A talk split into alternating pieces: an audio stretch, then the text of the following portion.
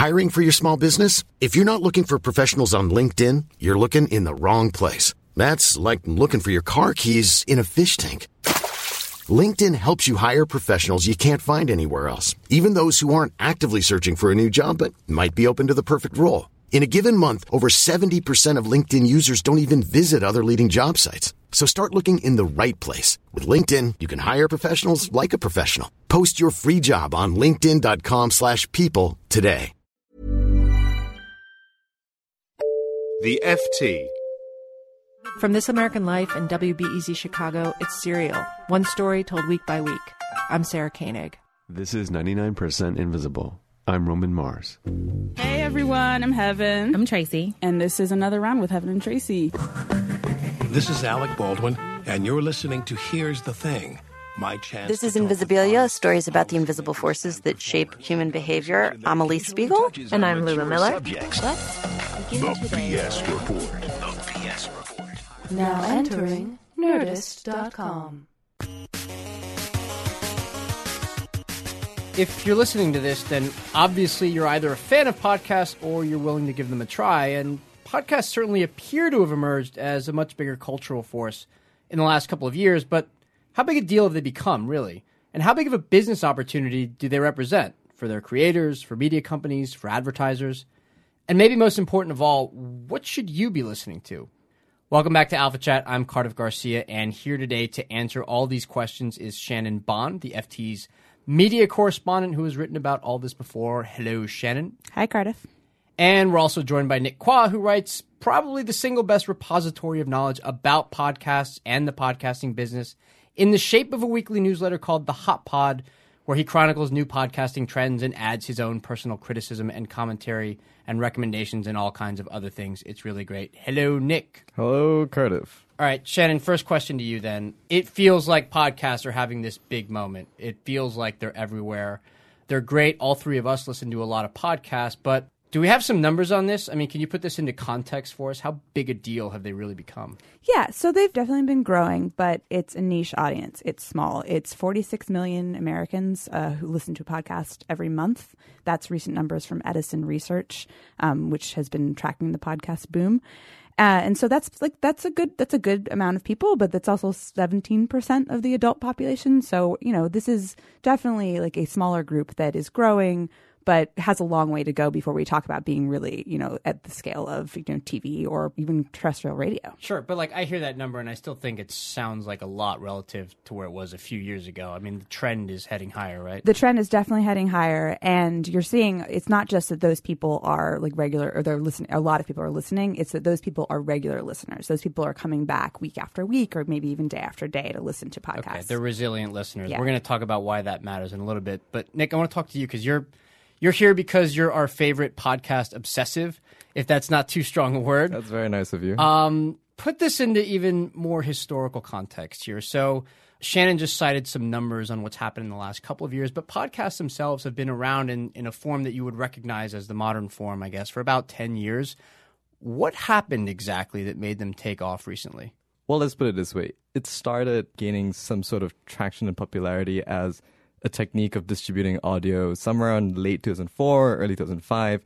It's built on a very similar logic to that of RSS feeds. I think it's the very same logic as RSS feeds. Even actually, the person who did propagate the early uses of podcasting was the same person who developed the RSS feed, David Winer. It was Uh, called audio casting or something it like was that. called before, podcasting, wasn't and at some point, uh, some random journalist coined the term podcasting, which is uh, you know um, the iPod. a portmanteau, yeah, of uh, of of iPod and broadcasting. But so in the years after that initial traction, it was just mostly popular among a small niche of you know tech geeks and audiophiles. And it felt and it seemed, and I say this only in retrospect because I, I wasn't really there or wasn't really participating in that early years. He's It- very young, folks. Yes, I'm fairly. a I'm a child. Um, it felt a lot like blogs. It looked like blogs. The use cases were like blogs. The people who did it and they did it in such a way and they performed it in such a way that it felt very much the early days of pre Breitbart blog. Um, and then so it sort of like kind of grew steadily and quietly. It did gain some mild media traction in the beginning because media is always in crisis and the media is always shifting and ever more so now than it is back then. But the feeling was that, you know, this could have been the next big thing it didn't really happen because it didn't really explode in the way that major investors wanted it to. And so the attention sort of died off. And that's why right now we're hearing, you know, it's a revival of interest or it's a, we're returning to a golden age or, or, or renaissance or something like that.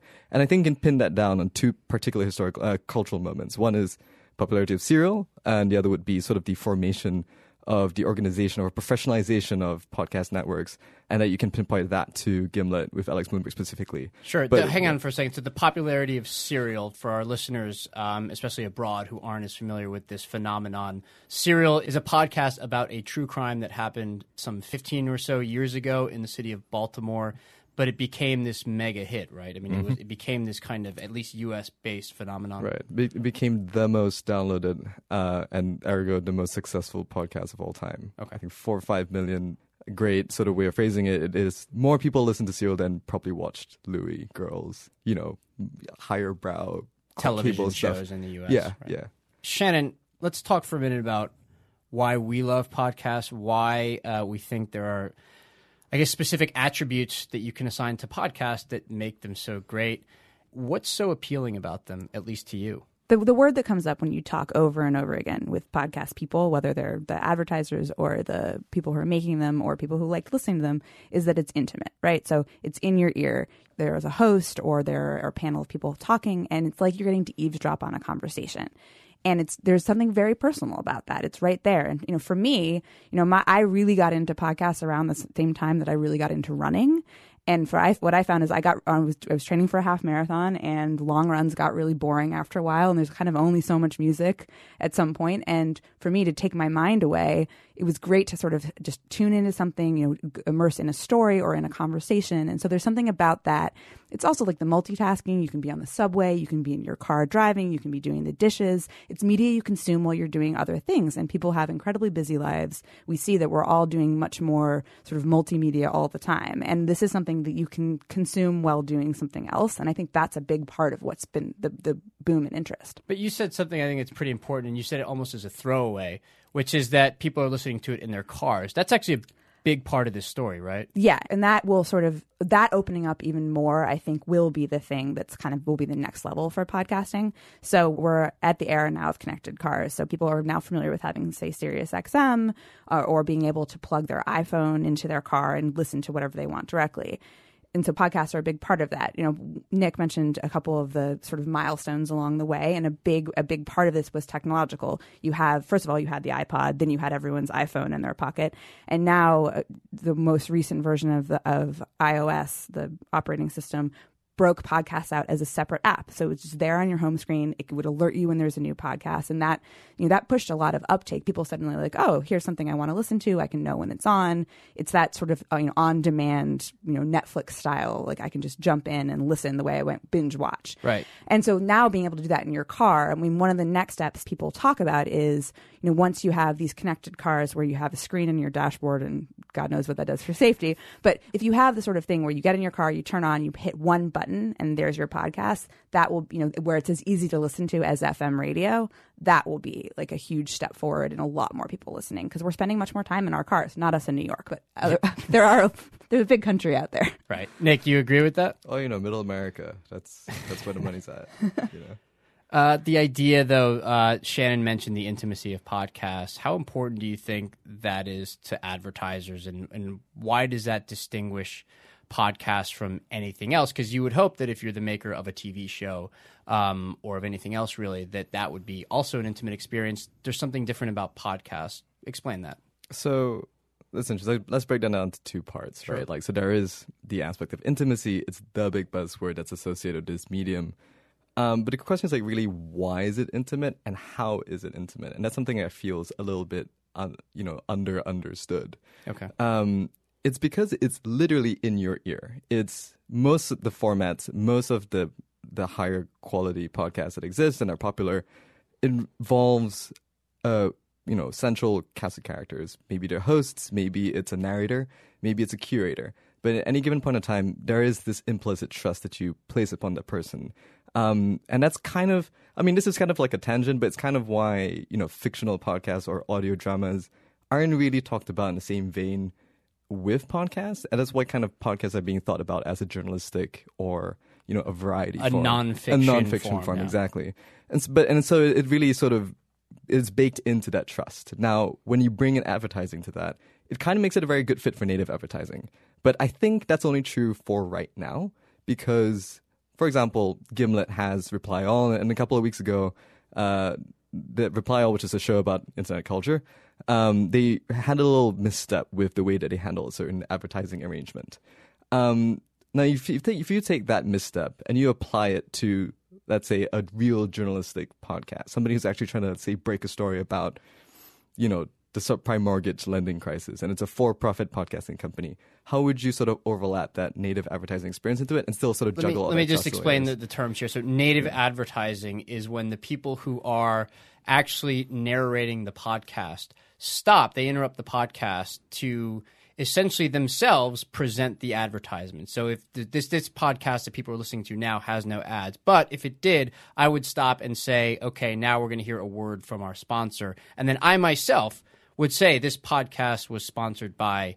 Um, I think in, in, in this case it was Squarespace, is the example yeah. that you're talking about. Um, reply all this show about internet culture. The mistake they made. Explain the mistake for us. So the mistake was it was just basic backroom logistical mistakes. The person, so it was a it was an ad spot for Squarespace in which they interviewed this kid who made a Squarespace site about Minecraft, and you know when they got permission from the the kid's mom. She held the understanding that this was actually supposed to be a segment for This American Life. So this was just a bunch of these are perfectly mistakes that could be missed, but it kind of hints towards the possibility of mistakes that could be made in the future, and that's the real trick here. In other words, that people work. would mistake the journalistic part of the Absolutely. podcast with the part that's advertorial. Absolutely. and it's more of a danger, and yet also, curiously enough, more accepted in this in this realm, right? In this medium. qualitatively speaking, yes. Shannon, you agree with that? This is a this is a problem. This is something that you and I, as journalists, could never do. You can't just stop one of your news stories and say this story is brought to you by so and so. And by the way, this is still Shannon Bond writing this. I mean, this is Well, this we- is a moment of discomfort. I mean, this is a cause for discomfort, right? we can't because the FT doesn't do that kind of advertising. But so native advertising in a lot of different formats is becoming a very popular option. There's a lot of reasons behind it, but you know, essentially, whether it's in print or you know in in video, you are having more and more content being put out there that is sponsored in some way by a brand, by a company, and maybe that, and that, but that also has a wide range of meanings. Like this is a whole other conversation, but Right. has a wide range of meanings. It could be that the company's just paying for it. It could be the company actually had input. It could be the company wrote it themselves with or without the input of journalists. And it's not always transparent. And it, it's also not always transparent with podcasts. Now, I think the guys at Gimlet have done something interesting with their ads where they've they've been fairly transparent about we're making an ad, but the way we're making an ad is we're going and talking to the company about their company, and we're and they try they do a, a pretty good job of separating out saying this is the time that we are talking about the ad. However, given that they the people who are making the ads are also the journalists, as Nick said, the, it can raise some confusion if the people who are being you know are a part of the ad don't necessarily understand that no, this is an ad, this is not the other thing that we're doing. So th- there is a bit of line blurring there Right. that can get confusing, and I think it's it's encapsulating a lot of the broader media uncomfortableness and, and questions about the role of native advertising. But at the same time, that blurring the lines is exactly the reason why it's effective Right. for the medium, and that's exactly why you can sort of bargain, at least at this point in time, a higher CPM rate. CPMS is what gets charged per thousand downloads, I guess, in the Yeah. case of podcasts, I- right? yeah. Right now, it's downloads. That could change in the future, but really depends on technological development. Right, but they, they can charge a lot more per download than, say, a, a site could charge for page views or something like that. And I mean, and frankly, this is not something entirely new to podcasting because on radio, there are host read ads on regular radio, and those command a higher price. And it's exactly because of that. The listener has a relationship. It's the somebody I've been listening to week in, week out. Like I know them, I trust them. And so for them to tell me about this product, the product inherently seems more credible. And you know, whether they're officially, even if they say it's an ad, there is a sense of they're endorsing it in a way. And I think that, you know, that that's totally legitimate. That's why the advertisers want to pay for it. But I think there are also legitimate questions that it of raises course, of course, for the journalists, right? But imagine, I mean, because I think about it this way: the the people who host these podcasts um, are okay uh, with staking their reputations on the stuff that they're advertising. And, and I think in a lot of cases, it's perfectly understandable. They use those products, right? But imagine a different situation where, say, this podcast, if I were to interrupt and say, this is brought to you by JP Morgan, you know, or this is brought to you by Bank of America, you know, I would be thrown out on my ass, and rightly so, right? I, we could never agree to do something like that. Yeah, you have to really Um, think about who who it is and what the sort of the alignment is between the the, the publisher, Absolutely, right, and the Uh, I want to I want to move on because there's a, there's another another kind of model that I think some podcasters are using, and I think it's relatively new. It's nascent, um, and it's the freemium model, which has been around for a while in other forms, but some places, notably Slate, are using it now. Right, Nick? Well, the Slate Media Group, which owns Slate Magazine, just launched Panoply, uh, which is their big play into the podcasting space. And a lot of their underlying logic in the way to develop their podcasting operations was to develop something called Slate Plus. And I think that at some point will be transferred over to the way Pan- Panoply works in the end. So Slate is not the only network that's doing this. My understanding is that two or three other podcast networks, of which I'm blanking on which I'm allowed to say, which aren't, um, I'm not allowed to say, uh, are going to roll out sort of similar freemium models in the future. And that's the, that's built on the understanding that you know you have a free offering, you have just the you know the the basic episodes that you listen to uh, every week or every day, depending on the podcast. And then at some point, if um, the podcast wants to capitalize on that relationship with the user, or the listener, uh, they, they will compel. I mean, they will request the listener to like pay a bit more per month or uh, get a membership, and they will get access to you know a wider range of things. Typically longer content typically deeper dives and uh, the extra content tends to be a bit more personal it tends to be a bit more host oriented or give them you know like the way that slate plus does it um, first dibs at live events. Live events also being a big part of podcast Right. you know business models. So it's this access point um, and it hasn't really been defined what best offerings in these freemium you know sort of tier of, of offerings How best to do it? You mean what's going to Yeah. make the most money, or what's the most sustainable uh, business model? You mean? Yes, and I think that also will depend on what the nature of the show, and the nature of the host, the nature of the the topics that they deal with. Shannon, you you do the Slate Plus thing, right? I mean, I do too. Do you like it? Do you think this is a good idea? Yeah, I mean, I so I, I initially signed up for Slate Plus. I read a lot of Slate, and I was like, well, you know, this is something that this is an organization that I like, and you know what, we should probably pay for media that we like if there's an option. And I figured I'd test it out. Um, and the the the content that I consume most on there through the free the, the Slate Plus through Slate Plus is the additional audio content, and I think it's has been it's been they've used it in interesting ways. They use it differently on different shows um you know and the, and you can there's other there's stuff in there. You don't listen to ads and then you get some a little bit of you know extra at the end of an episode or they'll have some content that is only for members. I mean other podcasts like Marc Maron's podcast if you want to listen to some of their archival stuff so old episodes you have to pay for that. So there as this nick says there's a bunch of sort of different ways people are trying and we're just going to have to see. I mean, this is all really early, as kind of with everything we're talking about. Sure. There's a lot of kind of testing the waters and seeing what people are willing to pay for and what their, you know, what the use case is. And I think we'll probably see a lot more of that sort of iterating and possibly, you know, things going away and new things coming in. We all three are Slate Plus members. I mean, I never read Slate. I almost don't. I only interface with them from an audio perspective, so it's, I feel like it's the only way that I can stay in touch, or compels me to go to go back. Is because I paid for it. Yeah. Uh, So, you know. something else that's visibly new: the rise of podcast networks rather than just standalone podcasts. Now there are companies that make a series of podcasts. Shannon, why don't you tell us about a couple of them and whether or not you think this is going to be a longer term trend, the consolidation of podcasts under under one umbrella, um, and then those. I guess umbrellas compete with each other. Yeah, I mean, I think it. I think it is one of the indications of a. I think maturing is probably too strong, but of you know of the development of the market. Um, so we've mentioned Slate's Panoply Network. Uh, there, there's a there was a network of there is a network of comedy oriented podcasts called Earwolf, and they launched their own sort of media company to initially to sell advertising in their podcasts, and then they started selling advertising for other podcasts. That's called Midroll, um, and and and then there's Gimlet Media, which was founded by former This American Life producer and host Alex Blumberg. Alex Blumberg. They've rolled out two podcasts so far. They have more coming. So the idea here, there's sort of two. There's two things. There's kind of on the content side and on the commercial side.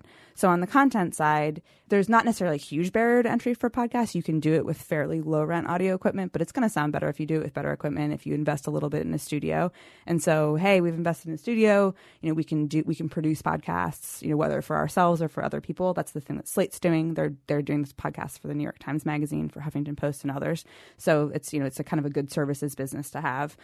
It also on the content side, if you're doing multiple shows, it's less important that each of those shows gets to that like crazy serial level, which honestly is not going to happen for 99.9% of podcasts, but you can put together scale. You're not going to get a huge audience with one, but you can put together, you know, several podcasts and you can slice and dice that for advertisers and say, you know, we, we know that women, you know, of a certain age tend to listen to these three shows. And so you can buy across those. So that's where it kind of gets in on the commercial side too. Okay. So it's, it's the same, the same kind of idea of, uh, of a, a conglomerate, like a, you know, a Time Inc. that has several titles and then that gives them some, some clout with advertisers. Okay. And Nick, is, is this, first of all, on balance, a good thing for consumers of podcasts or people who listen to podcasts? And do you think it's a sustainable trend?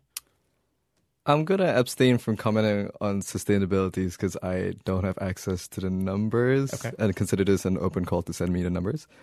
Um, and I, but I do think that this is only very good for consumers. The big problem with podcasting is not necessarily getting from one person who listens to podcasts to another podcast. It's getting from somebody from zero to one, somebody who hasn't really developed an interest or hasn't really experienced podcasts to get them to listen to podcasts. The biggest problem with that is, that prevents them from doing so is curation. And so with the development and the rise of networks, specifically, and I'm, we'll get to Panoply in a second because they're doing something a little bit different. Um, it's going to help them have an initial base to work with. So let's say I listen to 99% Invisible, which is a podcast about design. It comes out from the Radiotopia network. Um, I really, really like 99% Invisible. I, I have a feeling that I would like things of this ilk. I just, you know, look around that network, either through going on their website or hearing ads and, sort of like plugs for other podcasts within the network on 99% Invisible. So it helps in that in that particular update and education of, of the consumer. Now, what Panoply is doing as well is working with publishers to develop their own podcast, and that itself opens a door for another, you know, and the other kinds of podcast listeners to participate in the medium.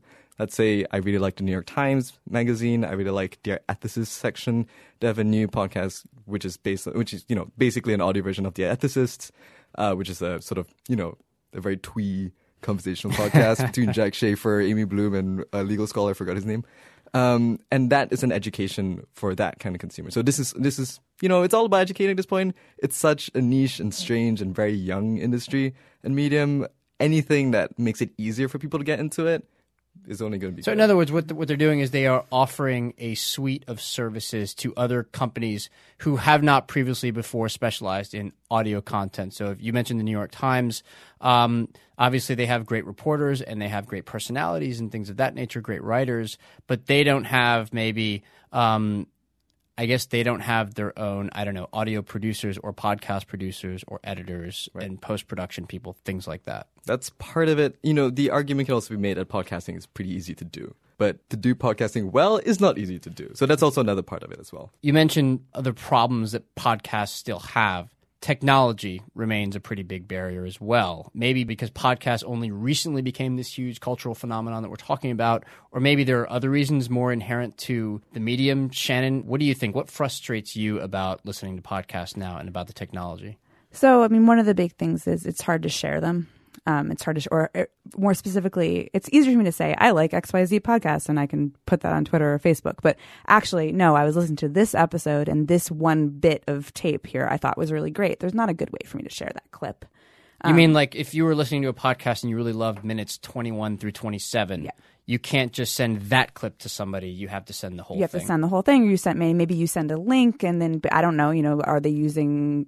Do they use iTunes for podcasts? Like, there's it's just it's a little messy right now. It's not necessarily easy to direct somebody to the exact kind of moment that you want to be able to share, the way we can, you know, very easily in print or even increasingly with video, though I would say the same problem probably occurs in video.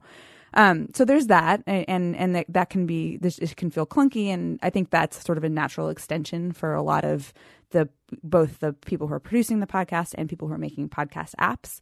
Um, the apps are also kind of still very nascent. I mean, most so the vast majority of people are getting their podcasts through iTunes. That's I mean, Apple really just owns that market.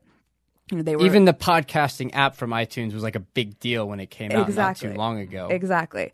But you know, so now you're seeing there's there's a whole bunch of other apps on the market. I use one called Casts that I was recommended by one of our personal tech guys at the FT um, to try out, and it's one of the very few apps that I've paid for. Uh, but I, I like it. It's I. It, the sort of the interface is a little more customizable. Essentially, like literally, I can reorder them, and I did like inter- I like using it a little bit better so far than the podcast app, but than the default Apple podcast app. But I think there's still some kind of some space there that gets into kind of what Nick touched on in terms of discovery, recommending me new podcasts, you know, things like shareability, things like, you know, what the advertisers are going to want and are already saying they want, which is, yeah, I'm advertising on your podcast, but I want to make it really easy for the listener while they're listening, maybe to have like a link that they could click on their phone that would take them to my website or to their, you know, to my app or to a particular offer, you know, all kind of this rich media that could be built into it. So I think there's there's a lot of room there for for technological development and for interest in that. And you're already seeing people talking about like these are the things we need to figure out. Okay, Nick, you were nodding your head throughout a lot of what uh, Shannon was saying. I take it you share some of her frustrations. What do you think podcasts could do better? What would you love to come out of the podcasting world that would make you happy? What technologically speaking? or Yes, like technologically a- speaking, not content wise, because I know you're you're swimming in great stuff. Nah, man. I mean, like, there's this on every layer of podcasting right now. It just needs to do a lot better than it is right now. Just the way that it approaches itself professionally, tech technologically speaking, as well. There's also a massive lack of self understanding as a medium, and I think that l- kind of comports itself to the technological problems. So, a big part of this conversation and a big part of the conversation I've been hearing about what do we need next for, for audio is like, can we make it shareable? Can we make it viral? Can we sort of play with audio the same way that we've played with digital media forms in, in text or in video? And I think the question really is, is that what, what would lead to a greater development of audiences? For me, that it lies purely in curation. But the question there is like, how do you, how do you sort of so let's say, like, I mean, you know, let's say I want to share something and I want to convince you, Cardiff, that Life of the Law, a podcast that I really like, is really, really great and you should really, really cash in on it. But what do I do? Do I take a moment and share it with you? Do I, am I really sharing that intimacy with you? What am I sharing the thing that makes the thing work to you? So I think the next, the first step that has to happen is to figure out what exactly that mechanism is for a user to tell another user, look, really get into this thing. Um, and for that to sort of you know unfold itself. I'm speaking in very vague terms because I kind of fundamentally reject the notion that we should be using analogies that exist already in digital media and apply it to podcasting. And I'm and I'm just hoping that there's some person out there, you know, in the world, Some creative some genius who creative comes up with something in- new in a garage in Kazakhstan or something that's baking whatever this thing is. But it's really taking what the core idea of and the core hook of an audio file Okay. and sharing it. I, I want to finally hit on one point before we get to the really fun stuff, which is when we talk about what our listeners should be listening to other than us, our recommendations.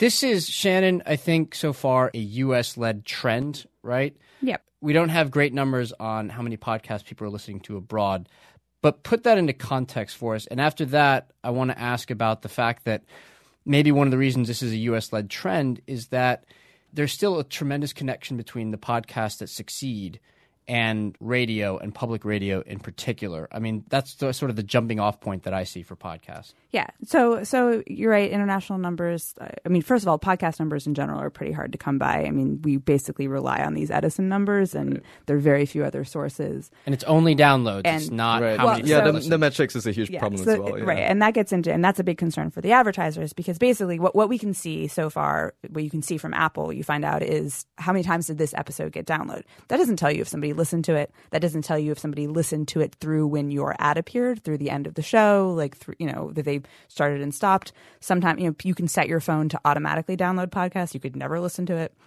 So there's a lot of questions there, and that's there's you know there's technological answers that have to you know that are too wonky to get here, but you know, you you, you can do things with like re-encoding and and probably having better formats. And so that is something that does seem it will probably work itself out as more serious money comes in here. The, the advertisers are going to say, "Yeah, if I'm going to give you this kind of money, like you need to show me this." Uh, so, but you know, just from the journalistic point of view, figuring out how many people are listening, um, the numbers are hard to come by. There's uh, there's a company in, based in Sweden called Acast um, that I spoke to recently, and they're they've recently expanded to the UK. They're going to be expanding to the US. They estimate something like 10 million weekly downloads in the UK of podcasts, but you know that again those numbers like are just they could be really partial. It's really hard to know kind of how comprehensive that is.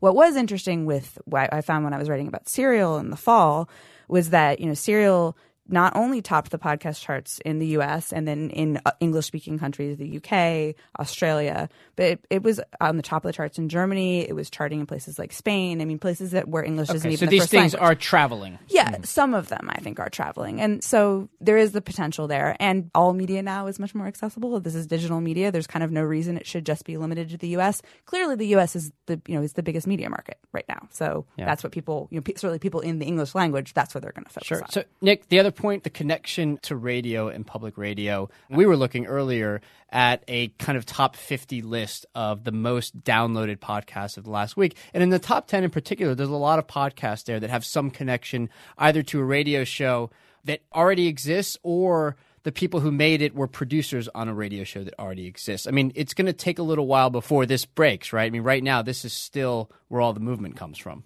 Right. Uh, I think the reason for that is because, well, we think about podcasting's relationship to radio is the same relationship between Netflix and television shows.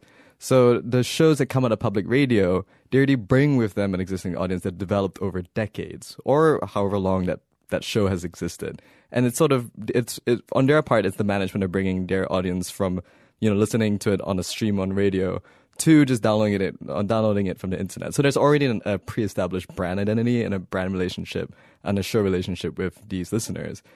I mean, again, I keep coming back to like it's about audience development because I, I don't I don't think that the audience of people who are native listeners to to podcasts, like somebody who's heard of, you know, this week in tech, who has never heard of, you know, this American life, I don't think that that that I, that group of people is very big. So I think that's why we see a lot of the the, the, up, the upper ends of the charts being these pre-existing shows. You know, will that change? I'm hoping Yeah. it will. You guys are fantastic. So much for the business of podcasting. Let's talk about some actual podcasts that you think FT listeners would want to get into. I asked you guys to go heavy on the economics and politics and finance and business ones, but Shannon, why don't you start us off with a cultural podcast? Because I know you want to talk about this one. I do. So one of my favorites, speaking of public radio, is from our local New York public radio station, WNYC. It's called Death, Sex, and Money. It's one of their few podcast only shows. Not doesn't air on the radio, but it was developed by one of their regular reporters, Anna Sale. There was essentially a contest within the station to develop a new product, and she pitched this. They gave her the go ahead. It's a great show. It's literally about death, sex, and money. It's just it's a great interview show. And if you're if you're at all interested in interview type formats, you know, and just like really in depth conversations with interesting people, she gets really interesting people. She does a lot with uh, she gets listeners to send in their to, to send in audio recordings. She'll ask a question, tell me a story about you know how you've dealt with finances in your marriage, and then she'll sort of play a whole mosaic of people talking about that. Or she'll have like a really long, in depth conversation with Dan Savage, uh, the sex columnist uh, out in Seattle, you know, about his relationship advice and sort of his relationships. And she really, she touches all of these things that are supposed to be taboos in American culture. And they're done in a really fun, engaging, and often really actually moving way. It's one of those, everyone, I'll be on the subway once in a while and I'm like, oh, I'm actually kind of really gripped by this and I hope I don't miss my stop. Nick, I, you like the phrase good. "all hail Anna Sale." I All think hail is, and is sail. one of It yours. is literally the embodiment of intimacy baked into a show. It is so good. And and not to I mean so I love Terry Gross who's a NPR a longtime NPR interviewer but I think Anna Sale gives Terry Gross a run for her money as like the uh, just being an amazing interviewer like any journalist could learn so much from listening to the way she asks questions Yeah, she always she always seems to ask the question that I the exact question that I didn't know I wanted asked until after she asks it, and then she you're right she does get people to uh, to open up in ways that you wouldn't Totally. expect, and Totally. they also they they choose their guests very well Oh, yeah. on that Yeah. show. oh yeah Um, Nick, let's go to you next. Uh, What do you Culture? want to recommend? Culture, politics. What do you want? Let's go with politics. Um, I gotta give a lot of love to Slate Political Gabfest. It is. Oh, so I'm not American, and I'm new. Well, I'm not even newly minted American. I just had. I mean, I just got my green card this year. Congratulations. Oh, last. Thank you. um, and you know, trying to understand you people, it's really, really helpful to listen to that podcast. Right. Slate Political Gabfest. It has David Plotz, formerly uh, editor in chief of Slate. Now he's the CEO of Atlas Obscura, which I still don't know what it is. Um, it also has. National Geographic for the digital age. Is that it? Ooh, that's a pitch. Allegedly. Very cool. I don't know. Um, Emily Bazelon, who formerly was of Slate, now is at New York Times Magazine, and John Dickerson, um, who is, uh, you know, he, he's a political reporter for CBS for Slate. Um, and they just sit around a table and they talk about the big issues of politics every week. And it's so smart. It's, it's very, it's a little left leaning, you know, depending on who you are. But, um, it's, it's, it's really, really interesting in the sense that it really brings out truth from conflict. And, you know, three very agreeable, intelligent people conflicting over things. It's nothing better. W- Worth mentioning also that is not a narrative podcast. That is a conversational podcast of the flavor that we're having right now. That's actually really hard to do. They seem to have found the magic formula or whatever it is where they argue a lot. They sometimes agree with each other, but often they disagree. They do so quite vehemently sometimes, but they never seem to take it personally. Yeah. Well, they've been doing it for like eight years, which I think is part of the trick. There is that they really they've got they're very comfortable with each other. But it is. I mean, at its best moments, it is like just sitting in on a really interesting dinner table conversation among people who have who are smart, who have often divergent views, and who are able to express them in like friendly yet confrontational ways. I'd say. Right. It's interesting what you said though, Nick, about how you're not American, but this was a great way to learn about America. I hadn't thought of it that way. I listened to it just because I think the conversations are so smart, but you make a good point that maybe this is a great way to learn about the U.S. and to get into really deep and profound issues of American policy and public policy uh, in a way that's sort of fun and easy. Approachable. It's definitely Digestible. approachable. I'd say. Yeah. yeah. You can get into those fights without getting into those fights yourself, which is really, really good. That's true. That's true. Shannon? So uh, I will recommend. Actually, was one of the first podcasts that I really ever started listening to uh, back in 2008 when I first joined the FT in the midst of the financial crisis. And sorry to everyone who hired me, didn't have any background really in finance or economics, not, no real strong grounding. And you know, I was dropped into this great place where I was learning a lot from my colleagues, but I also felt like I really needed to get a grip on what That was going such on. a windup. I can't wait to find out what it is. Uh, so so I started listening to at the time a new podcast from NPR called Planet Money. Again, one of the founders being Alex Blumberg. This all comes back around to public radio and the same people. It's the same cast of people. Um, but they they do. They're now uh, they do a couple times a week. Um, they've changed sort of over the years, uh, and they just do really smart, sharp, not too long shows on all sorts of elements of finance, economics, the global economy, the U.S. economy. Really interesting stuff on trade. Really interesting stuff, you know, on manufacturing, on legal issues, just like anything that has some somewhat of a financial flavor to it.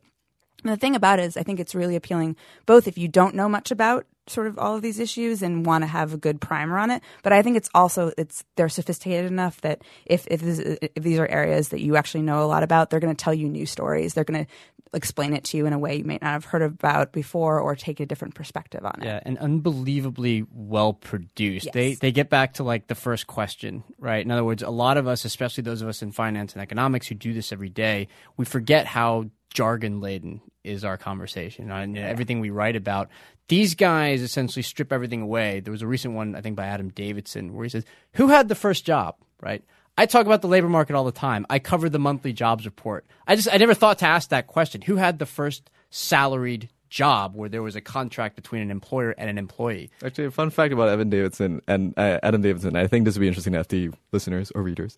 He is advising on the adaptation of Michael Lewis's book, uh, The Big Short, which stars uh, Brad Pitt and a whole bunch of people. He's advising on that script right now, and it's really, really exciting to to hear that an NPR reporter is, you know, going to the movies or something. I don't know. This is Well, and, and as he should. I mean, they did great reporting on the housing crisis and Yeah. on all of those But issues. that's and how on they started. lending. The big pool of money, I think it was called, was their Yep. hour-long explainer to the crisis. David Carr, shortly before he passed away, said he had one of these um, panels where he said the New York Times was sending all these Pulitzer Prize winners to try to explain the financial crisis, and I think he he called them these bing bongs from public radio. totally nailed it, and I think that was that was quite a high compliment. Nick, your next one. Uh, I'm gonna plug the long form podcast. The earliest podcast I listened to when I really realized that I really, really love the medium. So it's three hosts, Max Linsky, uh, Evan Ratliff, and Aaron Lammer. Uh, Max and Aaron are uh, proprietors of longform.org, which is um, this, you know, website, digital media website. Not really sure what it is. It curates, you know, the best long form writing that you can find on the web. And Evan Ratliff is the proprietor of uh, The Atavist, which is a digital magazine company. Um, and they basically sit down uh, with uh, magazine journalists. It has since expanded to include digital media journalists and just writers in general, uh, and talk to them about their craft and talk to them about their stories, talk to them about the arc of their careers. Um, it's really, really fascinating, and it's kind of, I mean, I'm it's kind of biased for me to to give this recommendation because I'm I'm a quote unquote journalist. I write for a living, uh, but it's also really again come back to the whole learning thing. Uh, I listened to that whole bunch before I started applying to media jobs, and it just really helped me understand what how this a person in this profession thinks, how a life is supposed to play out. You know, how basically how am I supposed to live my professional life? Yeah. It's a very good way to approach it, I think. All You right. know. We have time for exactly one more from each of you. Shannon. So um, we've talked a bit about some conversational ones, and we've talked about ones that are more sort of maybe narrative and storytelling. Storytelling, yeah. Um, but I, I, one of my recent favorites is a new one from Slate called Whistle Stop um, that John Dickerson, who Nick mentioned, is one of the hosts of the Political Gabfest. Um, he's doing a podcast. Uh, this it's a, sh- a shorty. It's like twenty minutes, and it's just moments in the history of presidential campaigns throughout U.S. history, and it's just him, and he sort of it's, but it's it's not you know it's like essentially I guess it's him giving a monologue, but it's much more interesting than that. And he just he tells you a really fun story about you know this moment. He had this one about uh, Mitt Romney's father when he ran for president back in the 60s, you know, going on a tour of all the poorest cities in America. Um, he did another recent one um, about, you know, Tippecanoe and Tyler too, and where that slogan came from. And it's just, it's a great kind of like quick hit of American history. And this is part of Slate Plus, right? Or is this part of just the normal Slate suite of podcasts that you can get no matter what? It's part of the normal suite of podcasts. Okay. Nick, last one to you. This one wouldn't be good for FT listeners. Gimlet's startup. It is the first podcast that they put out. It is essentially their marketing ve- vessel to help raise money. But to approach it less cynically, it is a documentary of how somebody starts a company in the tech digital age. Not just somebody, though. I mean, it's, It's Alex, Blumberg, right? formerly of Planet Money, um, and it it sort of started before the company formalized. Uh, you know, it, it came out like the the podcast dro- started dropping before the company became like official. Um, and it's a first person narrative, which makes it really, really interesting. It's literally, it feels like a confessional. It feels like the diary of a, of a aspiring CEO attempting to build a company from scratch.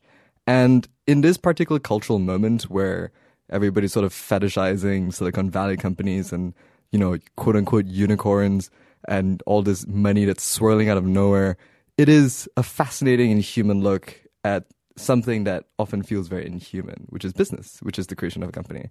Um, and it's But we have to talk about his personality too, because he's almost the exact opposite of like the stereotypical entrepreneurial badass or whatever. Mm. He's kind of just this likable, a little bit bumbling fellow who's super competent at what he does and has this very rich past. I mean, that's what makes it, right? Absolutely. Of course, I don't think he's that bumbling in real life. I think that there is that kind of little bit of disconnect. that He's There's a character. It's There's a character. character. He's definitely playing character, but it's it gets like at a human truth. I mean, all this showboating and like you know machismo bleeding out of tech CEOs.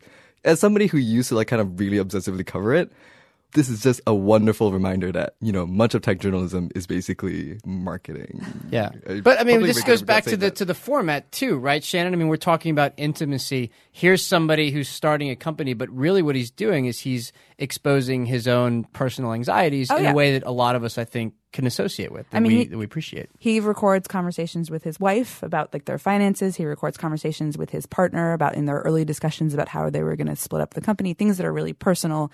You know, they had, they had devoted a whole sort of late in the in the season. They devoted a whole episode to like the problems they were having at the company and how unhappy all the employees were. And so. Yes, there, it, it is. It is its own form of marketing, and it is certainly very carefully positioned. But I, I do think there was actually a great degree of like transparency that was really refreshing, frankly, after sort of months and months of breathless coverage of like VC funding of everyone from, you know, Uber to Snapchat, actually to have a company sit down and kind of definitely be more transparent than eh, most tech companies about this is our business model, this is how we're dividing things up, this is how this is what's working and this is what's not working. And that's what's been really fascinating to see. Okay, and I think it's almost the perfect place to close a podcast episode about podcasting by recommending a podcast about starting a podcast company. On brand. So meta, I can't even. I almost got lost even saying that. Shannon Bond, Nick Quah, thanks guys. This was a lot of fun. Thank you. To our listeners, go to ft.com forward slash alphaville. There's going to be all kinds of links, things like that. Nick, what is your the website? I know you're it's a weekly newsletter, an email newsletter, but it also has a website where people can go see, right? Well, there's just go to tinyletter.com slash hotpod. H O T P O D, um, because I have not updated the website in a long time, and I do not plan to. Sign up for the newsletter then. Highly, highly, highly recommended. You've been listening to Alpha Chat, the conversational podcast about business, economics, and politics, hosted by the Financial Times. This podcast was recorded at Argo Studios. Thanks very much to Paul Ruist, who produced and edited the show. See you next time.